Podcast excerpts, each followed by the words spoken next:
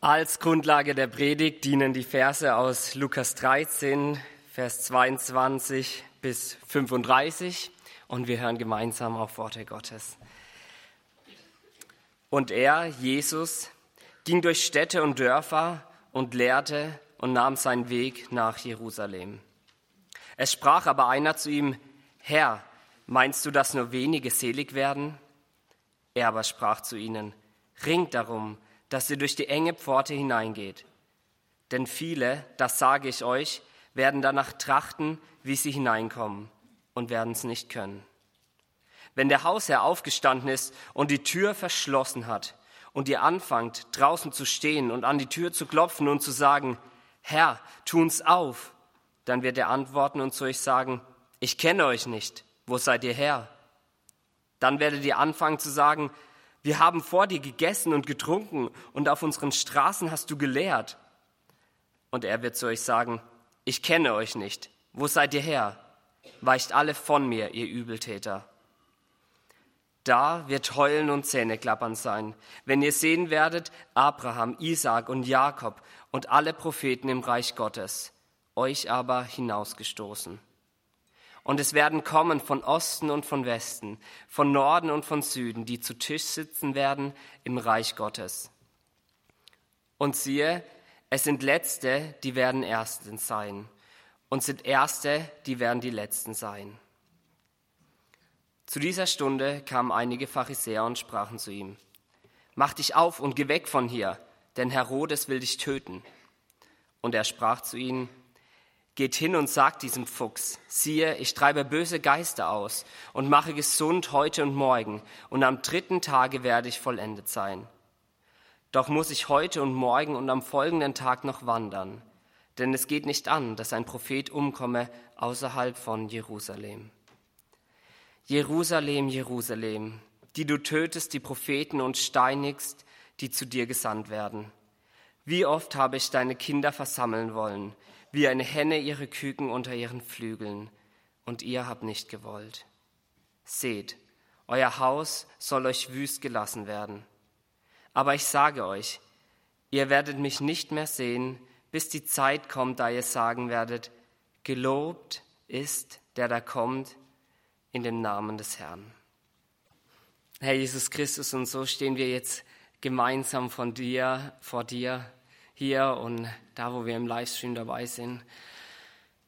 Und ich danke dir dafür, für den Schatz, dass wir deine Worte hören dürfen, dass wir von dir lesen dürfen, dass wir von dir auch jetzt eine Predigt über dich hören dürfen. Ich danke dir, dass du lebst und mitten unter uns bist.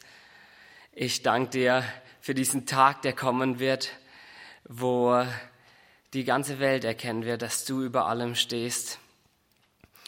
Und so lege ich dir jetzt unseren Gottesdienst hin. Ich bitte dich, dass du Andreas segnest, wenn er zu uns spricht. Gib ihm Vollmacht.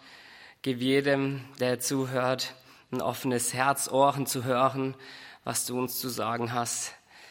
Ich danke dir für die vielen Kinder in unserer Gemeinde und bitte dich, dass du auch sie ganz reichlich segnest, dass du mit ihnen bist, dass du schenkst, dass sie da, wo sie stehen, egal wie alt sie sind, auf ihre Weise dich sehen dürfen, dich kennenlernen dürfen. Segne all unsere vielen Mitarbeiter, die sich um sie kümmern, gib immer wieder neue Liebe.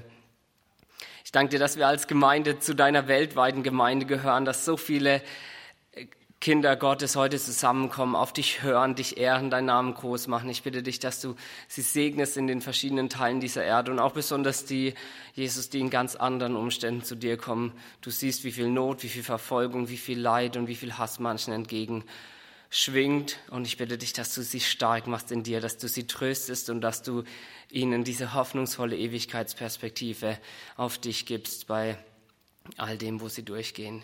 Ich danke dir auch für unsere Geschwister in deinem Volk, die an dich glauben, und leg dir das, dein ganzes Volk hin. Segne du, ziehst zu dir, schenk, schenk Gnade auch de, ähm, all unseren messianischen Geschwistern, die dort für dich einstehen und deinen Namen groß machen. Und Herr, ich bitte dich auch für diejenigen in unserem Land, die die Verantwortung tragen und die auch weltweit Verantwortung tragen, segne du sie, Führ sie auf den verschiedenen Wegen zu dir. Du kennst diejenigen, die in deinem Namen dort unterwegs sind. Öffne ihnen Türen, dich weiterzutragen, dir treu zu sein. Und ja, so lege ich dir abschließend nochmal unsere Zeit jetzt hin. Danke, dass du unter uns bist. Danke, dass wir dich ehren dürfen. Danke, dass du ein Gott bist, der uns sieht, dem wir begegnen dürfen, der unsere Hoffnung, unser Fundament, unseres Herzensfels ist. Amen. Septuagesime. So steht's als lateinisches Wort über diesem heutigen Sonntag. Und da braucht man kein Latinum für, das kriegt man so halbwegs hin. Da steckt das Wort für siebzig drin. siebzig, das siebzigste. Knapp siebzig Tage sind's noch, dann ist Ostern. Das ist der Hintergedanke. siebzig Tage noch bis Ostern, das heißt, wir sollten uns auf den Weg machen nach Jerusalem. So, und jetzt sind Sie schon im Predigtthema. Das war doch ein einfacher Einstieg. Denn tatsächlich, Lukas macht das. Lukas macht das in seinem Evangelium ganz bewusst. Er lässt uns teilhaben an der Entscheidung für Jesus, nach Jerusalem zu gehen und nimmt uns mit in seinem Evangelium auf so eine Jerusalem-Wegspur. Und die wollen wir den kommenden Sonntag nicht vollständig, aber so ein bisschen hinterhergehen, um uns mit dem Lukas-Evangelium, mit Jesus auf den Weg zu machen nach Jerusalem. Den Start, den lassen wir jetzt einmal dahinter. Der ist in Lukas äh, beschrieben und wir haben ihn übersprungen und denken, dass wir da äh, weiter marschieren können, wenn dann im Lukas-Evangelium die Entscheidung gefallen ist. Er geht nach Jerusalem, er bricht auf, er zieht da seinen Weg und haben jetzt hier heute diesen Text vor uns, wo ja ganz eindeutig Jerusalem eine ganz wesentliche Rolle spielt. Jesus muss unbedingt nach Jerusalem, sagt uns Lukas. Denn Jerusalem, nein, nicht Jerusalem der Ort, sondern das, was da in Jerusalem geschehen soll, das ist das Allerwichtigste, das ist das Herzstück, das ist das Zentrum. Es geht um nichts Wichtigeres bei Jesus, als um dieses Ankommen in Jerusalem, um dort stellvertretend zu sterben und auferstehen. Karfreitag, Ostern, die absolute Mitte von Jesus, die absolute Mitte unseres christlichen Glaubens. Das haben wir in diesen Liedern ja auch gerade am Anfang dieses Gottesdienstes wunderbar miteinander besungen. Da sind wir im Zentrum, da geht es um das Herzstück, dieser Weg nach Jerusalem. Wir wollen ihn mitgehen, wir wollen mitgehen. Wenn wir ihn wieder mitgehen, erstmals mitgehen, intensiv mitgehen, dann, dann wollen wir dabei ganz nah natürlich bei diesem Jesus sein. Denn wir sind ja jetzt, wenn wir bei diesem Jesus sind, bei dem Zentralen, was ihn ausmacht. Wir, wir sind nicht im Nebensächlichen, wir sind nicht im Zweit- und Drittrangigen, sondern wir sind wirklich im absoluten Kernstück, wenn wir mit ihm nach Jerusalem gehen. Und auf diesem Weg gucken wir ihm über die Schulter, auf diesem Weg hören wir ihm zu, auf diesem Weg schauen wir, was er uns zu sagen hat und wissen, das ist das, was diese Beziehung zu ihm uns besonders reich macht, uns fühlt, was ihm am Herzen liegt, wenn es um das Zentrum und um die Mitte geht. Herr Jesus, was ist deine Botschaft für mich, für uns, wenn ich dich begleite auf dem Weg nach Jerusalem? Und dann taucht hier in diesen teilweise befremdlich wirkenden Texten das Jerusalem-Stichwort tatsächlich dreimal auf. Im ersten Textabschnitt, gleich am Anfang, und er ging durch Städte und Dörfer, lehrte, nahm seinen Weg nach Jerusalem, der ganz bewusste Weg nach Jerusalem. Und was auf diesem Weg nach Jerusalem dann hochinteressantes diskutiert worden ist, erstaunt uns ein bisschen. Und noch mehr erstaunt uns die Antwort, die Jesus gibt. Und dann ist er gerade schon im Schwung und sagt dann plötzlich in einem zweiten Abschnitt, dass da irgend so ein Fuchs auftaucht. Herodes, der Fuchs. Das ist eine sehr schön interessante Passage und hört dann wiederum auf. Es geht darum, dass das große Muss Jerusalem in Vers dreiunddreißig noch einmal benannt wird. Und dann schließt das Ganze nochmal mit Jerusalem, und zwar dem Jerusalem-Doppler. Gleich zweimal fällt dann Jerusalem, Jerusalem als Klage. Also wir haben einen, einen vollen Jerusalem-Text heute. Der Weg nach Jerusalem, der Fuchs da beim Weg auf nach Jerusalem und auch noch der Doppler. Jerusalem, Jerusalem. Und wenn Sie jetzt das ganze Jerusalem jetzt da so vor sich sehen, dann merken Sie in allen drei Textabschnitten, die wir heute Vormittag ganz kurz ins Visier nehmen wollen, ist, ist ein Grundcharakter eingebettet. Überall. So unterschiedlich es ist. Überall geht es um Entscheidung. Überall geht es um Entscheidung. Das ist wieder ein roter Faden, der sich durchzieht durch diese Jerusalem-Passage im Lukas-Evangelium in Kapitel dreizehn. Es geht um Entscheidung. Das ist ja absolut ungewöhnlich, was Sie da diskutiert haben. Da kommt also irgendjemand, der eine bleibt ganz im Dunkel, das macht's nicht leichter, der das gefragt hat, der eine, der da unterwegs war mit den vielen da auf dem Weg nach Jerusalem, der fragt ihn eine Frage, die uns, die uns überrascht. Denn die Frage haben wir so ansonsten im Evangelium bisher nicht gehört. Die Frage lautet: Herr, meinst du, dass nur wenige selig werden? Bam, was für ein Satz. Da geht ja... Da geht ja eine ganze, ganze, ganze Kaskade von, von Gedanken durch unseren Kopf hindurch. Und, und die Antwort von Jesus nimmt uns ja auch nochmal ganz überraschend eine, eine unwahrscheinliche Textfülle mit hinein. Aber vielleicht geht es manch einem von uns beim Mithören oder Mitlesen des Textes so, dass er sagt, all das, was da steht, das kenne ich irgendwoher, aber äh, ich kenne es nicht so. Und sind in guter Gemeinschaft. Denn alle diese Textpassagen der Antwort von Jesus, Lukas dreizehn, kennen Sie aus anderen Stellen im Evangelium. Und da entdecken wir das Faszinosum, dass viele Texte, viele Beispiele, viele Metaphern von Jesus immer wieder eingesetzt worden sind in seinen Antworten, in seinen Predigten. Natürlich, wir wissen das von dieser engen Pforte und dem schmalen Weg, haben wir doch schon mal gehört. Das war doch, ah ja, richtig, das war ja am Ende von der Bergpredigt. Korrekt, da haben Sie es auch schon mal hergehört. Und wir kennen das doch mit diesem Hausherrn und der Tür. Natürlich aus den Endzeitreden von Jesus, aus dem Matthäusevangelium. Wir wissen das doch, dass da der Hauptmann von Kapernaum schon den Satz gehört hat. Es werden kommen von Osten, von Westen, von Norden, von Süden. Die zu Tisch sitzen werden im Reich Gottes, der große heidenchristliche Türöffnungssatz. Wir kennen ihn. Wir kennen das große Festmahl. Wir kennen erste und letzte bei den Weinbergbesitzern. Wir haben also Also quasi ein, ein Textpuzzle in dieser Antwort an einer Stelle, wo wir es gar nicht erwartet hätten. Hier kommen verschiedene Antwortaspekte zusammen und die Frage, die gestellt worden ist, seien wir ehrlich, die wird gar nicht beantwortet. Dabei wäre das doch hochinteressant, mal die Antwort dazu zu hören. Die Antwort auf diese Frage, die hier steht, Herr, meinst du, dass nur wenige selig werden? Also das sollten wir wenigstens das Stichwort aufnehmen, dass es bei dem ganzen Ding um Jesus geht es um, altes Wort, Seligkeit. Das sollte man sich wieder in Erinnerung rufen. Das Zentrale an Jesus ist unsere, ihre, meine Seligkeit. Und das Wort übersetzen Sie am allerbesten mit Rettung. Ihre und meine Rettung. Das ist das Zentrum von Jesus. Wir sind auf dem Weg nach Jerusalem. Wir sind im Herzstück, wir sind beim Elementaren, wir sind beim Fokus, beim Brennpunkt. Näher können Sie gar nicht mehr ran. Und die Frage, die sich mit Jesus stellt und die Jesus beantworten will, ist, wie kannst du gerettet werden? Das ist das Überraschende für viele, auch für die Zeitgenossen heute. Man denkt, der Jesus ist für alles Mögliche zuständig. Wenn man so in die unterschiedlichsten Verlautbarungen auch kirchlicherseits hineinguckt, denkt man, Jesus ist für alles zuständig.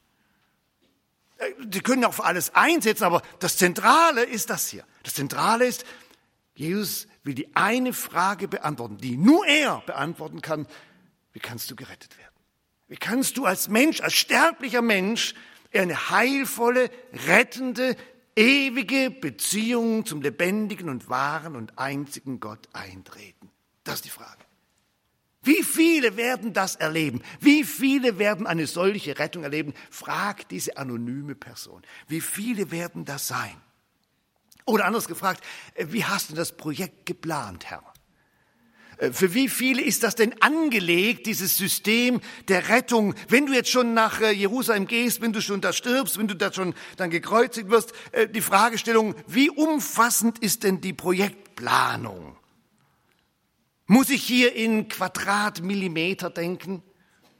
Oder vielleicht in A, Hektar oder vielleicht sogar in Quadratkilometer? Welche Dimension haben wir denn hier vor uns? Das interessiert diesen Sprecher. Und uns interessiert, warum ihn das interessiert. Und wir kriegen da keine Antwort. Das bleibt eben dummerweise ein bisschen anonym. Und natürlich immer da, wo es anonym bleibt und nicht beantwortet wird, eröffnet sich für uns ein Spektrum der Spekulation. Was mag ihn wohl bewegt haben? Mag ihn bewegt haben, wie das Judentum darauf antwortet, wie viele werden denn gerettet werden? Und das Judentum hat die Antwort, dass ganz Israel teil hat an der kommenden Welt, unter Ausnahme schwerer Sünder, was auch immer das sein mag, und natürlich ohne Heiden. Das ist schon eine klare Antwort auf die Rettung aus einer jüdischen Perspektive. Aber es gibt auch noch mal eine, eine Spezifikation innerhalb der Juden, in der Qumran-Tradition, wird die Zahl deutlich kleiner, die dann noch gerettet werden. Das sind dann nur noch die gesetzestreuen Juden. Das ist auch wieder eine Definitionssache. Ab wann bin ich ein gesetzestreuer Jude? Und schon bin ich wieder in dem Unsicherheitsfaktor. Dann komme ich dann vielleicht lieber doch zur christlichen Gruppierung und überlege mir, was sagt denn die christliche Seite? Wie viele werden denn gerettet? Oh, dann wird's ganz schwierig. Verstehen Sie? Dann wird's ja ganz schwierig. Das wird ja richtig problematisch. Wie sieht das denn aus? Bin ich denn innerhalb des christlichen Sektors im, im Millimeterbereich oder im Kilometerbereich? Wo bin ich denn mit dem Rettungsprojekt? Und Sie wissen, Leute, letztendlich ist das alles ganz glasklar. Das Rettungsprojekt des allmächtigen Gottes in Jesus Christus ist ausnahmslos für alle. Ja, selbstverständlich. Diese Liebe dieses Gottes ist universal. Er hat seine Rettung gesetzt, absolut für alle. Stellen Sie das mal vor. Sie, Sie können die nächste Einheit über Quadratkilometer, ich weiß jetzt gerade keine, Sie können die, die, die Potenz der Potenz von der Potenz nehmen. Diese Rettungsprojekt, das hat Dimension angelegt, absolut für alle. Und dieses Rettungsprojekt, das er für alle gewirkt hat, wird angenommen in der persönlichen Entscheidung, die der Einzelne trifft. Und so geschieht umfassende Rettung. Nur nochmal. Das will Jesus gar nicht beantworten. Jetzt sind Sie wieder zufrieden, dass ich das beantwortet habe, aber merken Sie, das will er gar nicht beantworten. Das will er gar nicht beantworten. Er, er, er, drückt, er drückt uns weg in eine andere Richtung. Und wir sollen uns ein bisschen drücken lassen von Jesus. Er lenkt uns quasi woanders hin, wo der Sprecher gar nicht hin wollte. Und dann, dann, dann sollten wir ihm doch folgen. Wir sollten doch keinen Widerstand leisten, wenn Jesus uns ganz woanders hinschieben will. Wo will er uns denn hinschieben? Er sagt, ich habe eine ganz andere Thematik, wenn du diese Frage stellst. Die Thematik, sagt Jesus, die mich bewegt, wenn du diese Frage stellst, ist, bist du gerettet? Ach so. Das heißt, wir kommen plötzlich, merken Sie es, wir kommen aus der Katheterabteilung in die Alltagsabteilung. Wir kommen aus dem Theoretischen ins Praktische. Wir kommen aus dem Prinzipiellen ins ganz Aktuelle. Wir kommen aus dem für alle zu der Frage, und ich? Und je nachdem, wie wir ticken, lieben wir das gar nicht. Dann, wenn wir im Theoretischen bleiben, wenn wir eine Katheterdiskussion führen, wenn wir noch einmal so prinzipiell fragen, das sind wir ja sowieso als Deutsche gut. Aber wenn es ganz konkret wird und wenn es sogar noch mich betrifft und mein, mein Leben und meine Entscheidung geht, mm, das ist so ähnlich, das, das, das kennen Sie alle. Das ist so ähnlich, wie wenn Sie Frage stellen, die Ehe an sich. Oder ob Sie sagen, ich heirate heute. Das sind zwei verschiedene Kapitel. Oder Sie fragen äh, Kinder, so ganz theoretisch, oder Sie kommen zur biologischen Erkenntnis, ich bin schwanger. Das sind zwei verschiedene Welten. Es ist total verschieden, ob Sie sagen, Herr Jesus, wie viele werden gerettet werden? Oder wie Jesus fragt, bist du dabei? Bist du dabei? Und da lenkt er, merken Sie, da lenkt er heute Morgen hin, da lenkt er heute Morgen hin. In einer Deutlichkeit lenkt er dahin, die ist für uns, die ist für uns ganz, ganz wichtig zu begreifen und wahrzunehmen. Und jetzt kommt er in einer Ausführlichkeit auf dieses Thema zu sprechen. Und, und wenn man das auf sich wirken lässt, merkt man, Jesus macht richtig Druck. Jesus macht richtig Druck. Das kannst du doch nicht machen, du musst es ein bisschen ausgewogener darstellen, als Option und Möglichkeit mit viel Offenheit und Freiheit und allem, was so dazugehört, was wir so brauchen. zwanzig dreiundzwanzig in Deutschland, da, da haben wir es nicht so mit Druck, dass das geht so nicht. Und ihr sagt, doch, das geht. Du musst unbedingt durch die Tür Jesus ins ewige Leben, sonst bist du draußen. Und du hast nur eine begrenzte Zeit. Bedenk das bitte. Irgendwann ist Feierabend. Und ich will nicht, dass du vor der Tür stehst. Ich will, dass du drin bist. Ich will dich dabei haben. Und wir merken plötzlich, das ist ihm, das ist ihm richtig ernst. Das ist ihm richtig wichtig. Und verstehen Sie, mit dem ganzen Druckgerede, natürlich kann das negativ sein und manipulativ und weiß der Geier was alles. Das weiß ich doch auch. Aber spüren Sie denn nicht sein Herz? Das ist Ihnen doch nicht egal. Sie sagen doch auch nicht, wenn da ein Kind am Abgrund steht, ach, ich komme mal ganz ohne Druck frei auf dich zu. Überleg doch mal, ob ich dich wieder wegholen soll.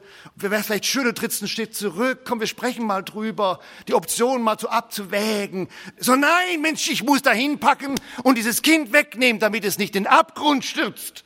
Und so steht Jesus da und sagt, Mensch, entscheid doch endlich für mich, dass du nicht ohne mich in die Ewigkeit reinläufst. Und wir natürlich in unserem europäischen Kontext zucken ängstlich zusammen. Wir sagen, oh, nicht so nahe kommen, nicht so deutlich werden.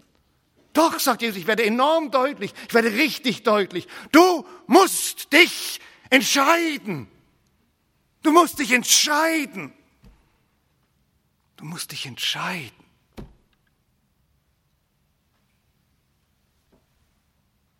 Das haben Sie heute Morgen natürlich jetzt nicht erwartet. Vor allem haben es vielleicht die nicht erwartet, die sich noch nicht entschieden haben. Und es steht das vor Ihnen, es steht einfach vor Ihnen. Ja, nicht ich stehe vor Ihnen. Ich bin ja nur so ein Instrument. Ein Kommunikationsorgan Gottes, ein Lautsprecher, ein Botschafter, sagt nachher Paulus an Christi statt.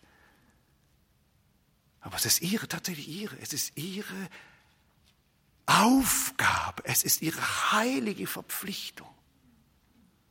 Es ist das, was an diesem Sonntagmorgen, Septuagesime dreiundzwanzig, vor Ihnen steht. Sag Ja zu Jesus, der dein Retter sein kann. Sag Ja. Sag Ja. Komm raus aus dem Nebel. Komm raus aus diesem Grau. Komm raus aus dem Kathederdenken, komm raus aus dem prinzipiellen, ich habe ja nie Nein gesagt, Gedöns. Komm raus und tritt in großer Schönheit, Klarheit, Echtheit, Freude, Eindeutigkeit auf die Seite von Jesus, auf die Seite von Jesus. Und wenn Sie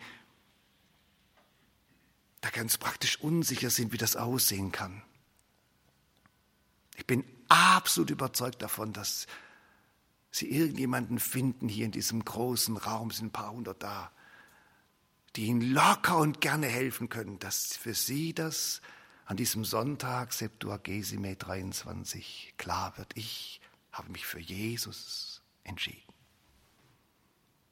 Das gilt übrigens auch für die ganze Livestream-Community. Nur weil Sie jetzt da allein hinter Ihrem Laptop am Küchentisch sitzen, ist ja kein Grund, sich nicht für Jesus zu entscheiden. Ja zu sagen zu ihm. Und wir sind hier eine E-Mail, eine WhatsApp-Nachricht, ein Telefonat weit weg. Dass das klar wird, dass das, das klar wird, denn da lenkt Jesus hin. Da lenkt Jesus hin. Er will nicht spekulativ oder theoretisch oder prinzipiell bleiben, er will ganz praktisch werden. Ringe, ringe. dass du drin bist. Ringe, dass du drin bist. Und jetzt sind sie ja viele von ihnen drin. Jetzt sind ja ganz viele von ihnen drin. Und, und jetzt merken wir plötzlich, die wir schon so lange drin sein dürfen, dass wir sagen, ja, das ist, das ist wirklich einmal und täglich das Wichtigste. Dass ich mich entscheide für Jesus und meine Entscheidung täglich vollziehe und lebe und praktiziere und dazugehöre.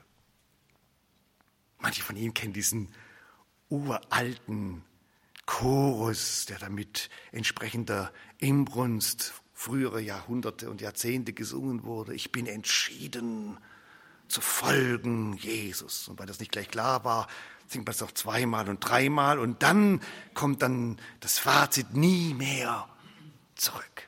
Nie mehr zurück. Geschmackssache wie alle Musik, aber, aber äh, der Gedankengang, der, der ist im, im Bekenntnischarakter durch. Das singen ja nicht die, die gerade gläubig geworden sind. Sondern singen diese ollen Kaliber, die so ein paar Jahrzehnte auf dem Buckel haben mit Jesus. Die ganz bewusst sagen, Herr Jesus, das, was, was ich damals vor zehn, zwanzig, dreißig, vierzig, fünfzig, sechzig Jahren festgemacht habe, als ich über die Schwelle getreten bin und in mich für dich, für den christlichen Glauben, für eine Beziehung mit dir entschieden habe. Das soll auch heute, auch heute festgemacht sein. Ich will es dir klar sagen und dokumentieren. Ihr habt es ja wunderbar gesungen. In eurer Lobpreiszeit mit uns gemeinsam. Ich zumindest kannte diese Textzeile noch nicht, aber ich fand sie gut. Von heute an nur noch Jesus. Von heute an nur noch Jesus. Wunderschön, elementar, basic. Ja. Ich entscheide mich für Jesus. Erste Erkenntnis auf dem Jerusalemweg. Sehr gut.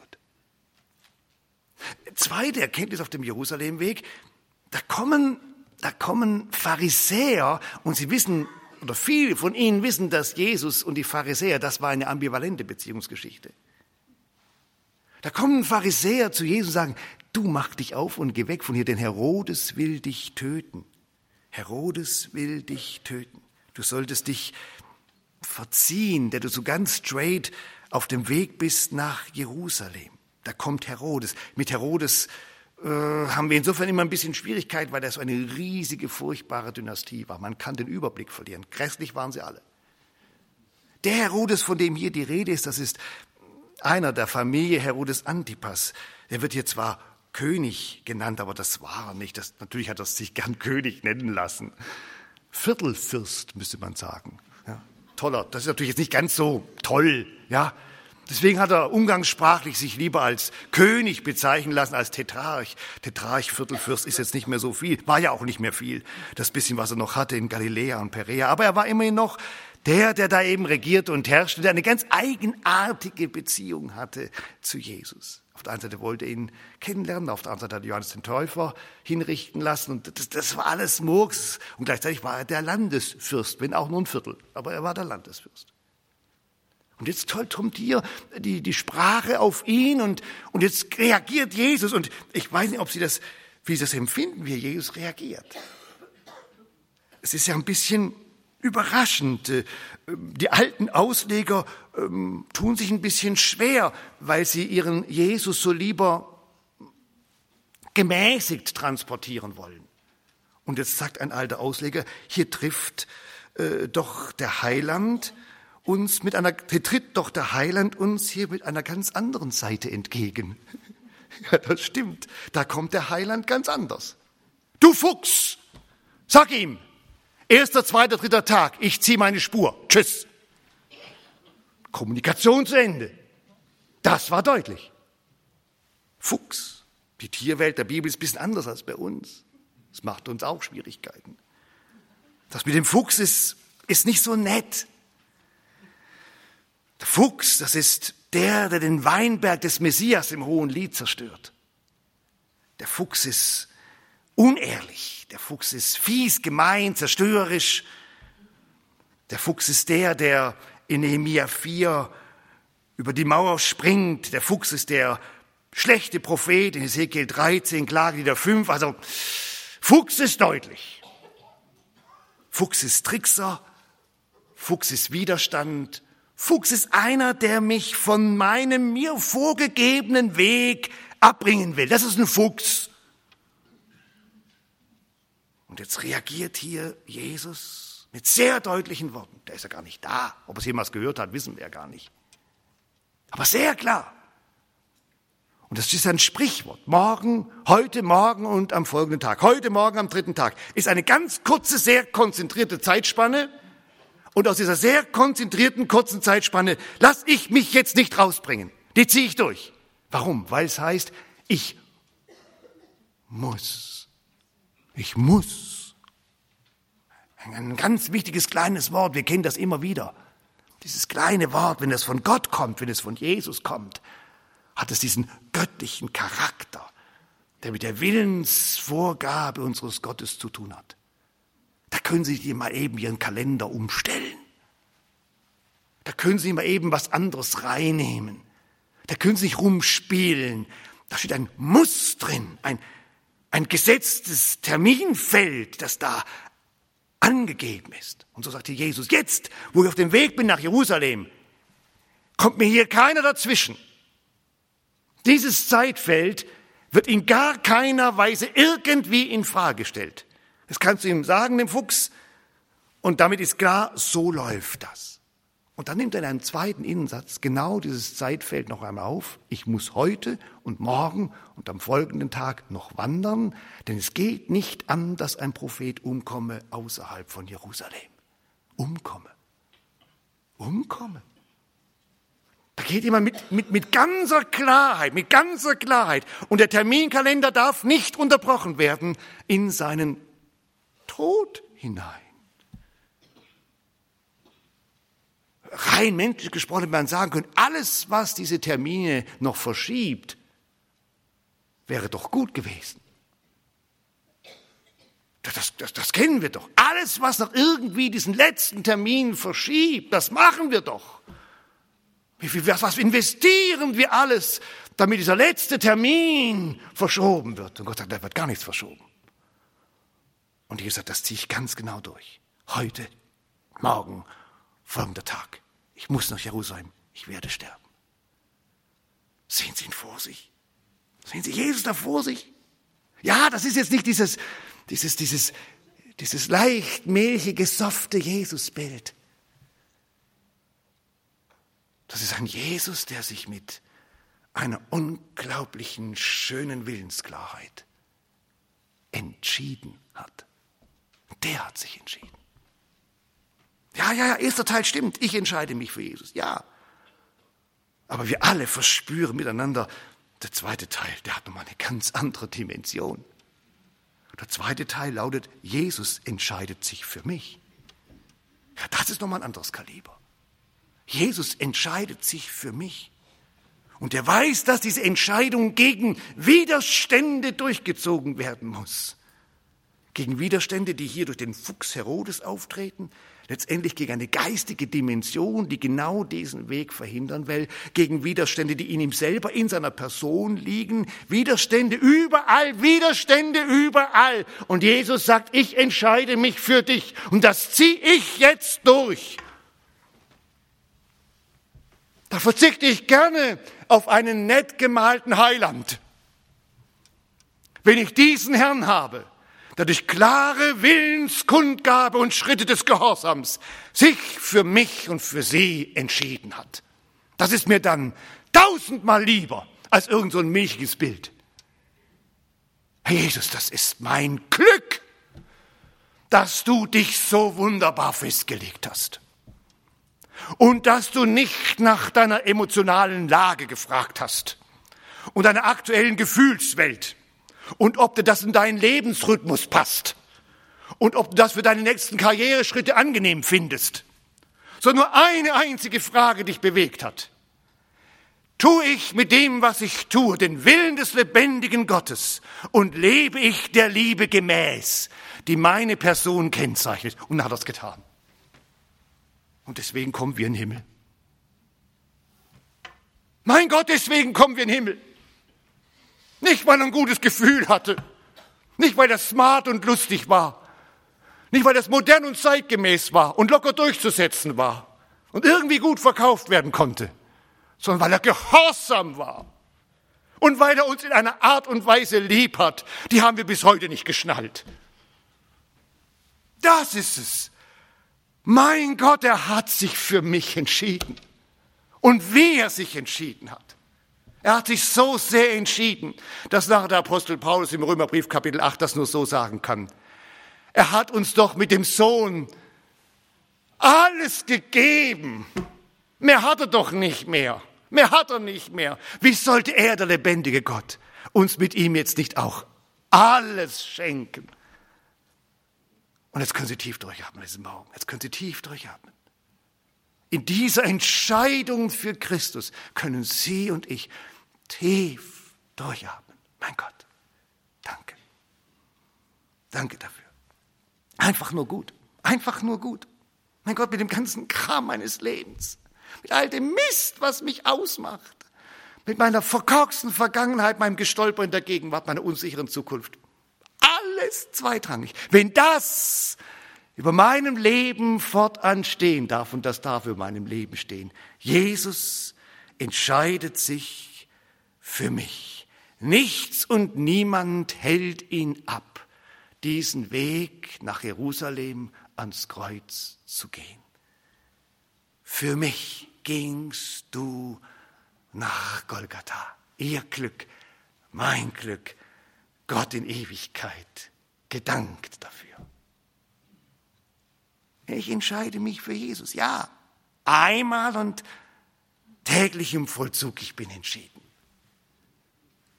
Jesus entscheidet sich für mich. Ja, absolut mein Glück.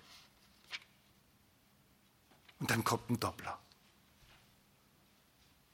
Doppler sind nicht häufig in der Bibel, wo Namen oder Personen doppelt genannt werden. Viel Spaß beim Rausfinden. Ein Doppler ist immer besondere Aufmerksamkeit. Einmal Name ist okay, zweimal Name ist hui. Kennen Sie auch. Kennen Sie aus pädagogischen Maßnahmen. Beim ersten Mal wird noch der Spitzname genannt, hey du da. Beim zweiten Mal der Vollname mit Bindestrich und allem. Und wenn beim zweiten Mal der Vollname, Bindestrich und allem gesagt wird, dann wissen Sie, jetzt ist, jetzt ist Schicht im Schacht. Jerusalem, Jerusalem, aber es ist nicht so sehr der, nicht nur, sehr, nur der Vorwurf, es ist vor allem auch eine, ein, ein, ein herzzerreißende Klage, eine herzzerreißende Klage. Jerusalem, was hast du dir dabei gedacht? Was hast du getan? Und Jerusalem steht ja für sein auserwähltes Volk. Nicht nur die dreißig Jahre, sondern konzentriert die drei Jahre. Und bis in die letzten Wochen, bis in den letzten Tag hinein ringt er mit einer unglaublichen Liebe um sein Volk und muss letztendlich mit einem ganz geringen Ertrag in Anführungszeichen sagen, en grand, Jerusalem, hast du dich gegen mich willentlich entschieden? Du hast nicht gewollt. Wie kann man so bescheuert sein? Du hast nicht gewollt. Das ist nicht so schlimm. Das Leben geht weiter, man macht mit den Römern weiter, ein bisschen auf Religion und wird schon irgendwie. Eine Zukunft, die sich loslöst von Jesus, ist keine Zukunft. Ohne Jesus? Keine Zukunft. Sie werden weiterleben. Natürlich. Ist doch ganz nett. Aber ist doch keine Zukunft. Und tatsächlich, wir wissen es, das, was hier steht, das hat nachher der Römerbrief, Kapitel neun bis elf, der Apostel Paulus uns wunderbar beschrieben. Sie fliegen aus der Zukunft raus. Sein Volk fliegt in der Majorität aus der Zukunft raus. Wenn nicht diese gnadenvolle Grenzterminierung hier stünde, die in der Treue Gottes passiert, hätten sie keine Zukunft mehr. Euer Haus soll wüst gelassen werden. Das ist Ausklinken aus der Zukunft. Aber ich sage euch, ihr werdet mich nicht mehr sehen, bis, bis, bis, bis die Zeit kommt. Wunderbarer, schöner, heilsgeschichtlicher Klarhorizont. Wir kennen ihn. Viele von uns kennen ihn. Aber für uns heute Morgen, wenn wir es hören, an hundert Prozent natürlich Heidenchristen hier in diesem Haus, dann hören wir es nicht nur in diesem heilsgeschichtlichen Ohr. Ah, Gott, du bist so treu, du ziehst das durch mit Israel. Du klingst wieder die Zukunft ein, sondern es ist doch die Frage bei uns.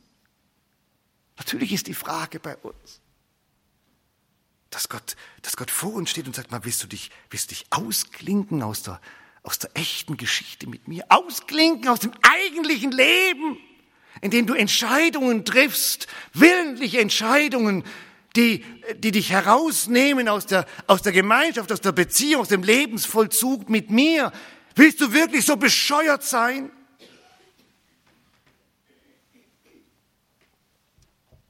An Jesus, Schwestern und Brüder, an Jesus entscheidet es sich für mich. Ich weiß nicht, wie Sie Ihr Leben so sehen, an was sich die Dinge für Sie entscheiden. Ach, ganz viele meinen, es würde sich am Geldbeutel entscheiden. So ein Quatsch. Andere denken, es würde sich am Alter entscheiden. Nächster Blödsinn. Die Nächsten meinen, ihr I Q wäre entscheidend. Das haben wir schon lange vergessen. Nein, das ist alles, alles sekundär, tertiär Entscheidung. Das Entscheidende, damit Sie wirklich leben, ist, sind Sie in diesen Jesus integriert? Sind Sie in diesen Jesus integriert? Ist Jesus der, mit dem Sie diesen Tag, diese Entscheidung, dieses Leben, diesen Alltag treffen? Von nun an nur noch Jesus, haben Sie gesungen. Dann haben Sie Zukunft. Dann haben Sie Zukunft. Sonst leben Sie weiter, natürlich leben Sie weiter. Aber schauen Sie doch mal selbstkritisch, selbstkritisch und selbsterkennend zurück. Bitte schauen Sie doch mal mit mir zurück. Nicht im Sinn von Demütigung und Demoralisieren, sondern im Sinn Hallo-Wach-Effekt. Was waren die eigentlichen, wertvollen, geistlichen Hochzeiten Ihres Lebens? Wo Sie sagen, da, da habe ich ein bisschen vom Leben geschmeckt und bin ich nur einfach weiter gelatscht. Und ich behaupte, ich würde viel Geld investieren, dass die Majorität mit mir sagt, das waren die Zeiten, wo ich ganz nah, ganz dicht, ganz klar, ganz eindeutig mit Jesus unterwegs war. Ob ich da viel Geld hatte, oder arm, oder reich, jung, alt, klug, dumm, was ich was war. Aber ich war mit Jesus da. Das waren die Hochzeiten. An Jesus entscheidet es sich für mich. Bitte bedenken Sie das. Bedenken Sie das. Dass nicht über Ihrem und über meinem Leben ein Jesus-Doppler auftaucht. Und er nicht nur vorwurfsvoll, sondern traurig klagend sagen müsste, Andreas, Andreas, wie konntest du nur? Nee, das will ich nicht hören. Nee, nee, das will ich nicht. Das will ich nicht. Muss ich nicht. Muss ich doch nicht. Deswegen steht's doch hier. Deswegen steht's doch hier. Zu sagen, Herr Jesus, das ist, das ist die Zukunft. Du bist die Zukunft. Du bist die Zukunft. Und nicht erst, ach, was ich, was wann, sondern jetzt, heute, morgen, übermorgen. Du, du bist es, du bist es, du bist es. Du musst rein in all die Alltäglichkeiten. Von heute an nur noch Jesus. Spüren Sie mit mir, das ist gar nicht so schlecht, mit ihm auf dem Weg zu sein. Wir kleben uns ganz nah an diesen Jesus dran, ganz nah kleben wir uns an diesen Jesus dran und gehen mit ihm nach Jerusalem, ins Zentrale, ins Wichtigste, in das Herzstück unseres Gottes. Und auf diesem Weg sagen wir ihm erstmals oder sagen wir es ihm wieder neu. Ich entscheide mich für Jesus. Das ist das Wichtigste. Und auf diesem Weg spüren wir, erfahren wir, erkennen wir, begreifen wir, das ist mein tiefstes Glück. Jesus entscheidet sich für mich mit allen Konsequenzen. Und ich erkenne, an Jesus entscheidet es sich jetzt auch für mich. Meine Zukunft, mein Leben, mein echtes Leben entscheidet sich an Jesus. Also muss da Jesus rein. Ich will keinen Doppler hören. Von heute an nur noch Jesus. Komm, wir beten. Ja, die weitaus meisten von uns wissen das, kennen das, alles Bekannte. Und doch wieder so klar, so heilvoll, so gut, so wichtig. Dich zu sehen, wie du mit dieser unglaublichen Stringenz und Klarheit diesen Weg nach Jerusalem gegangen bist. Was für ein Glück, dass dir an unserer Seligkeit liegt, dass du willst, dass wir in den Himmel kommen, dass wir in dieser ewigen, lebensschenkenden Beziehung mit dir sein dürfen, jetzt und für immer, dass dir an unserer Rettung liegt. Und ich danke dir mit mir für jeden, der, der diese Entscheidung treffen durfte. Und natürlich ist unser ganz großes Gebet, und wir wissen uns da absolut identisch mit deinem Willen, dass wir bitten, dass auch an diesem Morgen der ein und andere diese Stimme des guten Hirten hört und durch die Tür hineingeht und sein Ja sagt zu dir, Herr Jesus, und in dir seine Rettung, sein Leben, seine Ewigkeit, seine Gerechtigkeit, einfach alles findet. Und wir bitten dich, dass du auch von uns heute das wieder hörst im Lebensvollzug des Alltags. Ich bin entschieden zu folgen, Jesus. Aber noch viel mehr danken wir dir. Wir danken dir wirklich ohne Grenze, ohne Maß, dass du dich für uns entschieden hast. Wir lehnen uns an an diese wunderbare Mauer deiner Gerechtigkeit. Wir stehen auf diesem Felsen deiner Treue. Wir genießen deine gehorsame Liebe. Und wir preisen dich darüber, dass du das Ja zum Vater und zu uns durchgezogen hast. In Ewigkeit. Dank dafür. Und jetzt bitten wir dich, wir bitten dich, dass wir, dass wir keinen bescheuerten, klagenswerten Doppler von dir hören müssen. Wir wollen das nicht. Wir wollen dich in unser Leben, unsere Tage, unsere Entscheidungen, unsere Bezüge, unsere Beziehung, alles, alles, Herr Jesus, durchzogen, sattvoll von Jesus, bitte. Unsere ganze Zukunft, unser ganzer Lebensvollzug entscheidet sich an dir. Komm du in alles rein. Von nun an nur noch Jesus. Danke, dass du das uns mitgeben willst, während wir weitergehen mit dir nach Jerusalem und dich sehen in deinem wunderbaren, einzigartigen Werk am Kreuz auf Golgatha. Wir beten dich an. Vater unser im Himmel, geheiligt werde dein Name. Dein Reich komme, dein Wille geschehe, wie im Himmel so auf Erden. Unser tägliches Brot gib uns heute und vergib uns unsere Schuld, wie auch wir vergeben unseren Schuldigern.